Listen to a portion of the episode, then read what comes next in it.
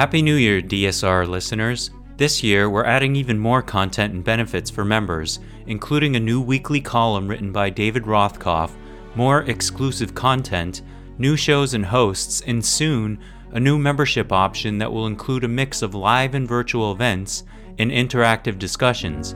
Members also receive an ad free listening experience, members only bonus content, an invitation to join the DSR Slack community, a members only newsletter, and members only blog posts. Membership is just $5 per month or $50 per year. To become a member, visit thedsrnetwork.com slash buy.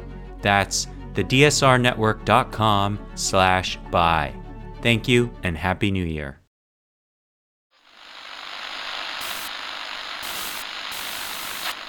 Nine, twelve, ten, twenty-eight, two, twenty-three. This is Deep State Radio, coming to you direct from our super secret studio in the third sub basement of the Ministry of Snark in Washington, D.C., and from other undisclosed locations across America and around the world. Hello, and welcome to a special edition of the podcast where we, as we often do, chat with an author of a book we think is worth your attention. Joshua Kurlantzick is Senior Fellow for Southeast Asia at the Council on Foreign Relations. He was previously a visiting scholar at the Carnegie Endowment for International Peace, where he'd studied Southeast Asian politics and economics and China's relations with Southeast Asia, including Chinese investment, aid, and diplomacy.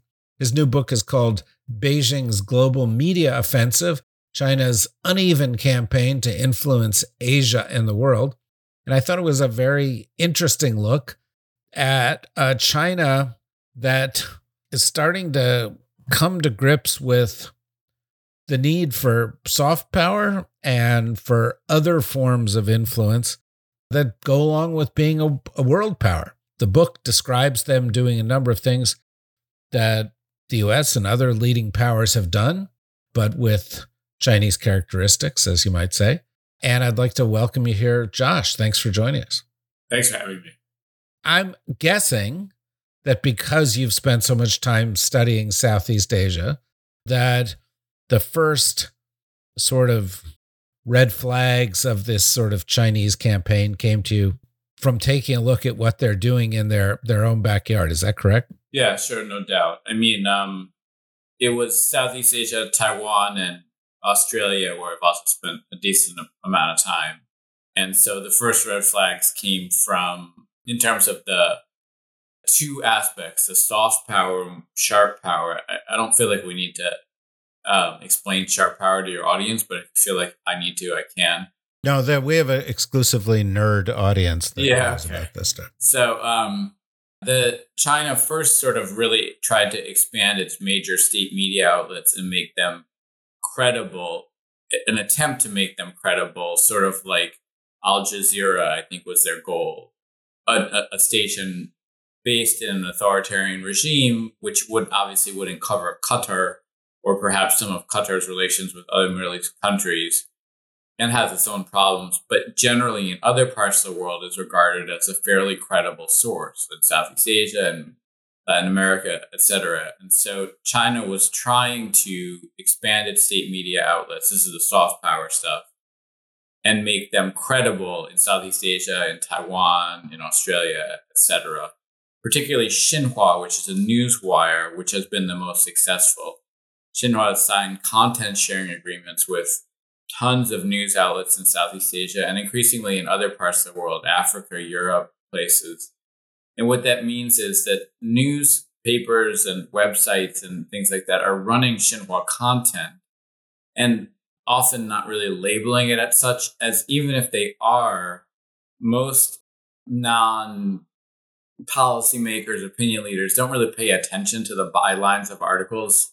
Sorry to say that to uh, this audience, but it, it's true. So if they just open up their browser and they see articles from Thai news outlets, they probably don't pay a lot of attention whether those came from Xinhua. So that was the soft power we've had some success with that. There's other aspects of soft power, but we only have 25 minutes. And they've had some failures. that their big state television channel CGTN and radio station CRI have kind of failed. They just, especially in the Xi era, they just continue to put out turgid propaganda. Xinhua has been more successful. And then in terms of the sharp power, they have really what I saw first in Southeast Asia, Taiwan, and Australia, and and New Zealand as well was just a really really intense use of the of uh, sharp power. Sorry, so that includes several things: having sort of pro Beijing tycoons buy up all the local Chinese media, Chinese language media, so that Chinese language speakers and readers, of which there are a lot in Southeast Asia, and in Taiwan, obviously, and in Australia, have almost no access to independent media covering China's domestic policies, China's foreign policies. This is actually true in the U.S. as well, but we don't need to don't need to get into this right now. There's really no, almost no independent Chinese language media outlets left in the U.S. So there's millions of Americans who first language is Chinese and get their news from Chinese language sources, and they don't really have an independent sourcing. The second thing that was obviously noticeable in Southeast Asia and Taiwan and Australia was an increasing use of dis- disinformation moving towards the Russian style. Not as sophisticated as Russia, but moving towards the Russian style of kind of not just old fashioned Chinese propaganda, but specifically trying to support one particular candidate as well as just trying to create chaos and denigrate democracy in general. And then the finally the third thing, which I call in the book just sort of old fashioned influence because it's been around forever. It's just that China is now doing it is what you've seen in, in Southeast Asia and Taiwan. I have to be a little careful here because some of this is alleged, but some of it was proven. And Australia and New Zealand for sure was simply straight up paying politicians as to uh, illegally paying up politicians to support Beijing, as well as providing very, very rich sinecures for retired prime ministers and other prominent politicians for at Chinese state companies. And then finally, in these places, playing a, much, much larger role in sort of controlling dialogue or shifting dialogue or dominating dialogue at universities and think tanks and research institutes, both through student organizations, but also simply through pouring a lot of money into these organizations, think tanks and in research institutions and universities in these places, which Australia now has, but and New Zealand is working on, but most of these other places have no restrictions on where you know where they get their money from. I think the question that must be on the mind of most fairly sophisticated observers of international affairs is how is this different from what other countries are doing? Uh, you've drawn some analogies to what the Russians have done with their state media, with their efforts to influence politicians on the ground, with their disinformation campaigns and so forth. Even the sinecures for foreign politicians sure. have have, in, have in Europe, been, particularly. I mean, Russia was directly financing some political party. Right, Gerhard Schroeder comes to mind, and yet the U.S. does this kind of thing too. You know, we've had Radio Free Europe for for ages, and in fact, I just saw another article talking about its importance. We've had Fulbright scholarships. We've pumped money into pro American campaigns of various sorts, sometimes overtly, sometimes covertly. Isn't China just doing what other countries are doing, or is there something different about it and possibly more pernicious? Okay, well, I mean, I think we have to differentiate between, if you want to talk about Russia, I mean, I think China is more problematic than Russia simply because obviously Russia is now is constrained by its war in Ukraine, its its ability to, wield the type of influence it wielded in the last few years in other countries is more limited. China is a much more stable and likely once they solve their quite disastrous COVID problems, going to return to higher economic growth. It's not Russia. It's not. It's not a, a collapse, sort of semi-collapsing state in many ways. But if you want to make the comparison to the U.S. and U.S. efforts, which is a legitimate comparison, and other people have asked me this. I think it's important to differentiate between what went on in the Cold War when VOA and some of these other outlets truly were propaganda, essentially propaganda outlets, particularly in places where the Cold War was hot, like Southeast Asia. They really were propaganda outlets and they operated simply in many ways to produce US propaganda. And of course, the US also spent, we don't need to rehash this whole thing, but obviously spent tons of money on covert influence, supporting dictators who are our side, et cetera.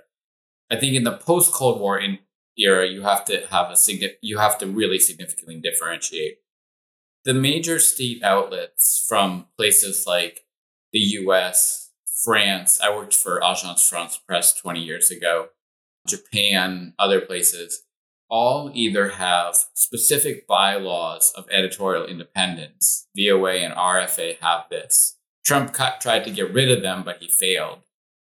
And so VOA and R and RFA run negative story, not not specifically negative stories. They run factual stories about the U.S. government all the time and run them on their site and all over the world. So people get VOA in China or other places are getting stories like inflation cutting into Americans' income, or before the 2022 election, Biden Biden and the Democrats are going to get shellacked, or you know, Biden fa- Biden fails to pass. I'm not picking on Biden, but uh, Biden has had effect, fairly effective legislation in general. But Biden fails to pass X, Y, and Z legislation. They're completely independent. same thing with AF, if with AFP, they cover Macron and the French government with complete editorial independence. Same thing with other things, including obviously the BBC, which is probably still the most trusted brand in, in the in news and probably the UK's most powerful tool of soft power. Xinhua does not have, obviously does not have those. They can't cover China independently at all. So I don't think that that's a fair comparison anymore. It would have been a fair comparison in the Cold War.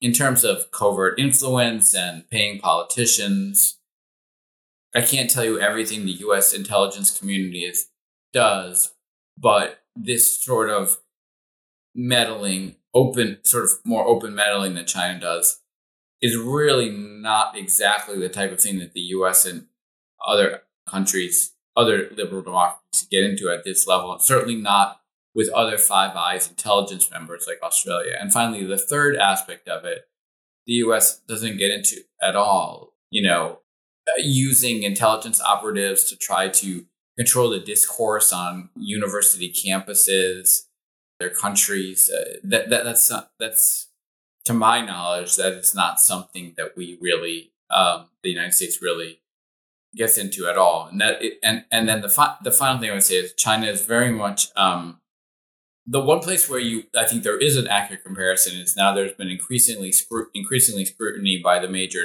social media platforms of the U.S.'s activities the U.S. government or agencies related in the U.S. government activities on social media platforms, which have been now called out for, to some extent, disinformation or misinformation or just state supported activity that may not be accurate. So there is some overlap there, but it, it still doesn't it doesn't compare to the level of just extreme waves of disinformation as well as trying to choose one specific candidate. The US just isn't, that would have been the case in the Cold War, but like, for example, we don't go around, uh, Joe Biden, I, I don't know when the next federal election is in Canada, but he's not going to go say, I endorse Justin Trudeau. He's not going to go say, you know, I endorse Keir Starmer.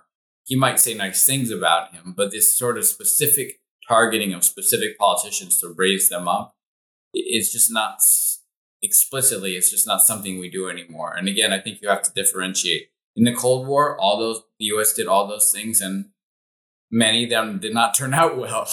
So, but I think today a lot of those things have been curtailed both by legislation and also just sort of the nature of the world today. Uh, yeah, it, it certainly changed a lot. Although I think if you look at the case of sort of right wing authoritarians who are in a kind of loose alliance with Putin, whether it's Bolsonaro or Le Pen or the Italian right or Orban, the US has been a little bit more outspoken again, and for good reason. I'm not I'm not being critical of it. The Chinese certainly have evolved. This is all part of their rise in influence. They've become more sophisticated at these things as they go. One of the areas that uh, many people have been speaking about recently is, is is, China's sort of entrance into the world of of social media. This has taken a variety of forms. You've had Chinese diplomats on Twitter engaging actively in Twitter arguments with, you know, however influential those may be. And but you also have TikTok, and you know you have the whole debate or debate around that. How do you see that evolving? Well, I think actually one of the things that's interesting right now is that China has built up this apparatus, but right now they're in a weak position. Uh, that doesn't mean China is very adaptable, and they have shown that in the past. Right now, they're in a weak position, so they're going to need to rebuild this whole influence apparatus because their global image is in the toilet. And that's due to multiple things. One, they're diplomats, um, it's not just Twitter arguments, They're diplomats are just actively, aggressively belligerent, often for no clear reason, which is alienating countries. Their use of economic coercion against countries like Australia and Lithuania, their, their support for Putin, which cost them a lot of Central and Eastern Europe had pretty warm feelings and relations towards China before that. They flushed that down the toilet by obviously by uh, their support for Putin, and they're obviously part of the appeal of China that they were selling through this influence campaign, and that was picked up. I hate to say this, but I've said this multiple times by and quite a few American columnists early in the COVID period saying that China's authoritarian state and sort of managerial governance was going to handle COVID better. I don't want to. There was a very prominent New York Times foreign policy columnist who wrote several columns about this, which I think he probably regrets at this point. Now they're in total chaos, and their managerial governance claim has kind of failed because they failed to use the period of zero COVID to prepare for this and the mo- the idea that they have a model of the superior in sort of handling crises, handling governance, etc., has been undermined. So they need to rebuild their global image to make the influence campaign more effective to start out with. I think that belligerent Twitter, whatever, has been completely counterproductive. It serves no use except that it goes to please Xi Jinping, who seems to really like it he has continued to promote diplomats who, who take that line. And so, because it, China has moved from consensus authoritarianism before Xi to one man rule, the one man rules. And so the diplomats are just doing what this Xi is giving them signals. Finally, just to end on this with TikTok. Yeah, TikTok is um now has a board seat by directly by the Chinese government. TikTok has been shown that it was not fulfilling its promises not to collect data on Americans and other foreigners. And so, although I am not a banning type of guy in general, and I understand, I don't understand the appeal. I frankly don't understand the appeal, but I have a 14 year old son and he loves TikTok. I, I think there's we're headed towards, and there's no other way that there has to be either a situation in which TikTok divests and all of the data is uh, that TikTok holds on Americans has to be held in the United States. And I suspect European countries will ask for the same, Canada will ask for the same, etc.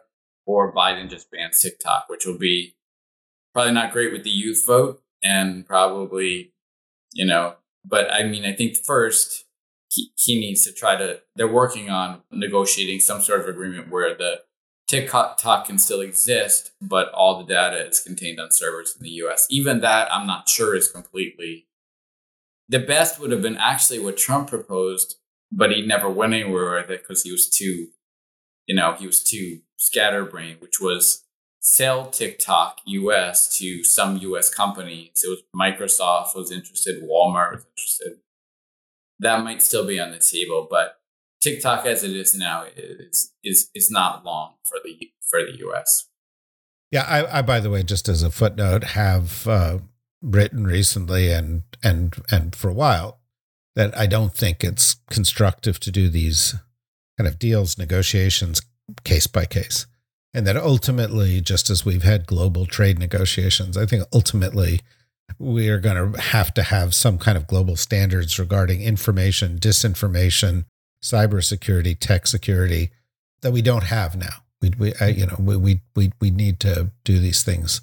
One of the problems with that is that the US ignored that for years. And so at the International Telecommunications Union, where a lot of these rules are set up, China and Russia, or, or debated China and Russia because the US was just sort of not paying attention in Trump. And even going back to Obama, China and Russia became dominant in this and amassed a group of allies who are all supportive of their sort of uninterest in cybersecurity plus their their commitment to what's called a sovereign internet where countries just have their own essentially intranet and then they cut themselves out from the outside world. So the US one of the things I talk about in the book is the US really, really, really, really needs to amp up its game at the international telecommunications and push for all of these things. Global deals on information security, global deals on cybersecurity, global agreements on disinformation and information, etc. But with TikTok, because it's such a pressing issue and because literally, I don't know the numbers, but like, you know, a billion new users are are signing up every year, including, you know, every American teenager in the United States, basically. They need to address address that imminently. And but I don't disagree with the general idea that some broader agreements need to be made. Yeah, totally agree. And and and would say, by the way, that cybersecurity and information security are actually different things and require different sort of sets of guidelines. The Chinese have, for the most part, proven to be adaptive and and evolve. I think in the past couple years, you could argue they've had setbacks in terms of their public image, as you've talked about, and also in terms of their economic growth. But you know, you you made a reference to the hostile stance of Chinese diplomats, and there was a period there where you couldn't read an article about China without somebody saying "wolf warrior, wolf warrior." But they've sort of dialed that back a little bit. Certainly in the Xi Biden meetings, they've dialed it back. We've seen it here with the former Chinese ambassador Qin Gang, who in the past ha- six months or so has moderated that position somewhat. He is now the foreign minister. He is a information professional. He has been a, a spokesperson for the government. His wife is a journalist. He's very sophisticated. He got to know a lot of American journalists while he was here about these things. Do you think this is a sign that they may end up with a more sophisticated approach on these things going forward? Xi Jinping has actually said several times that sort of that the they need to step back from the wolf warrior diplomacy. The problem is that he until now he didn't he kept promoting these intense wolf warrior guys and this is the first example of someone who wasn't so much he is just to step back despite all this wolf warrior stuff the foreign ministry is still one of the weakest ministries in the in china as it often is in many countries compared to other ministries like the home ministry and state security bureau etc and, yes i think it's possible that they will adapt I think the, one of the si- one of the signs of that, and I talk about in the book that it's harder for them to adapt. It was easier in the Jiang Zemin and Hu Jintao era, where they had consensus authoritarianism. It was easier for them to take in outside knowledge.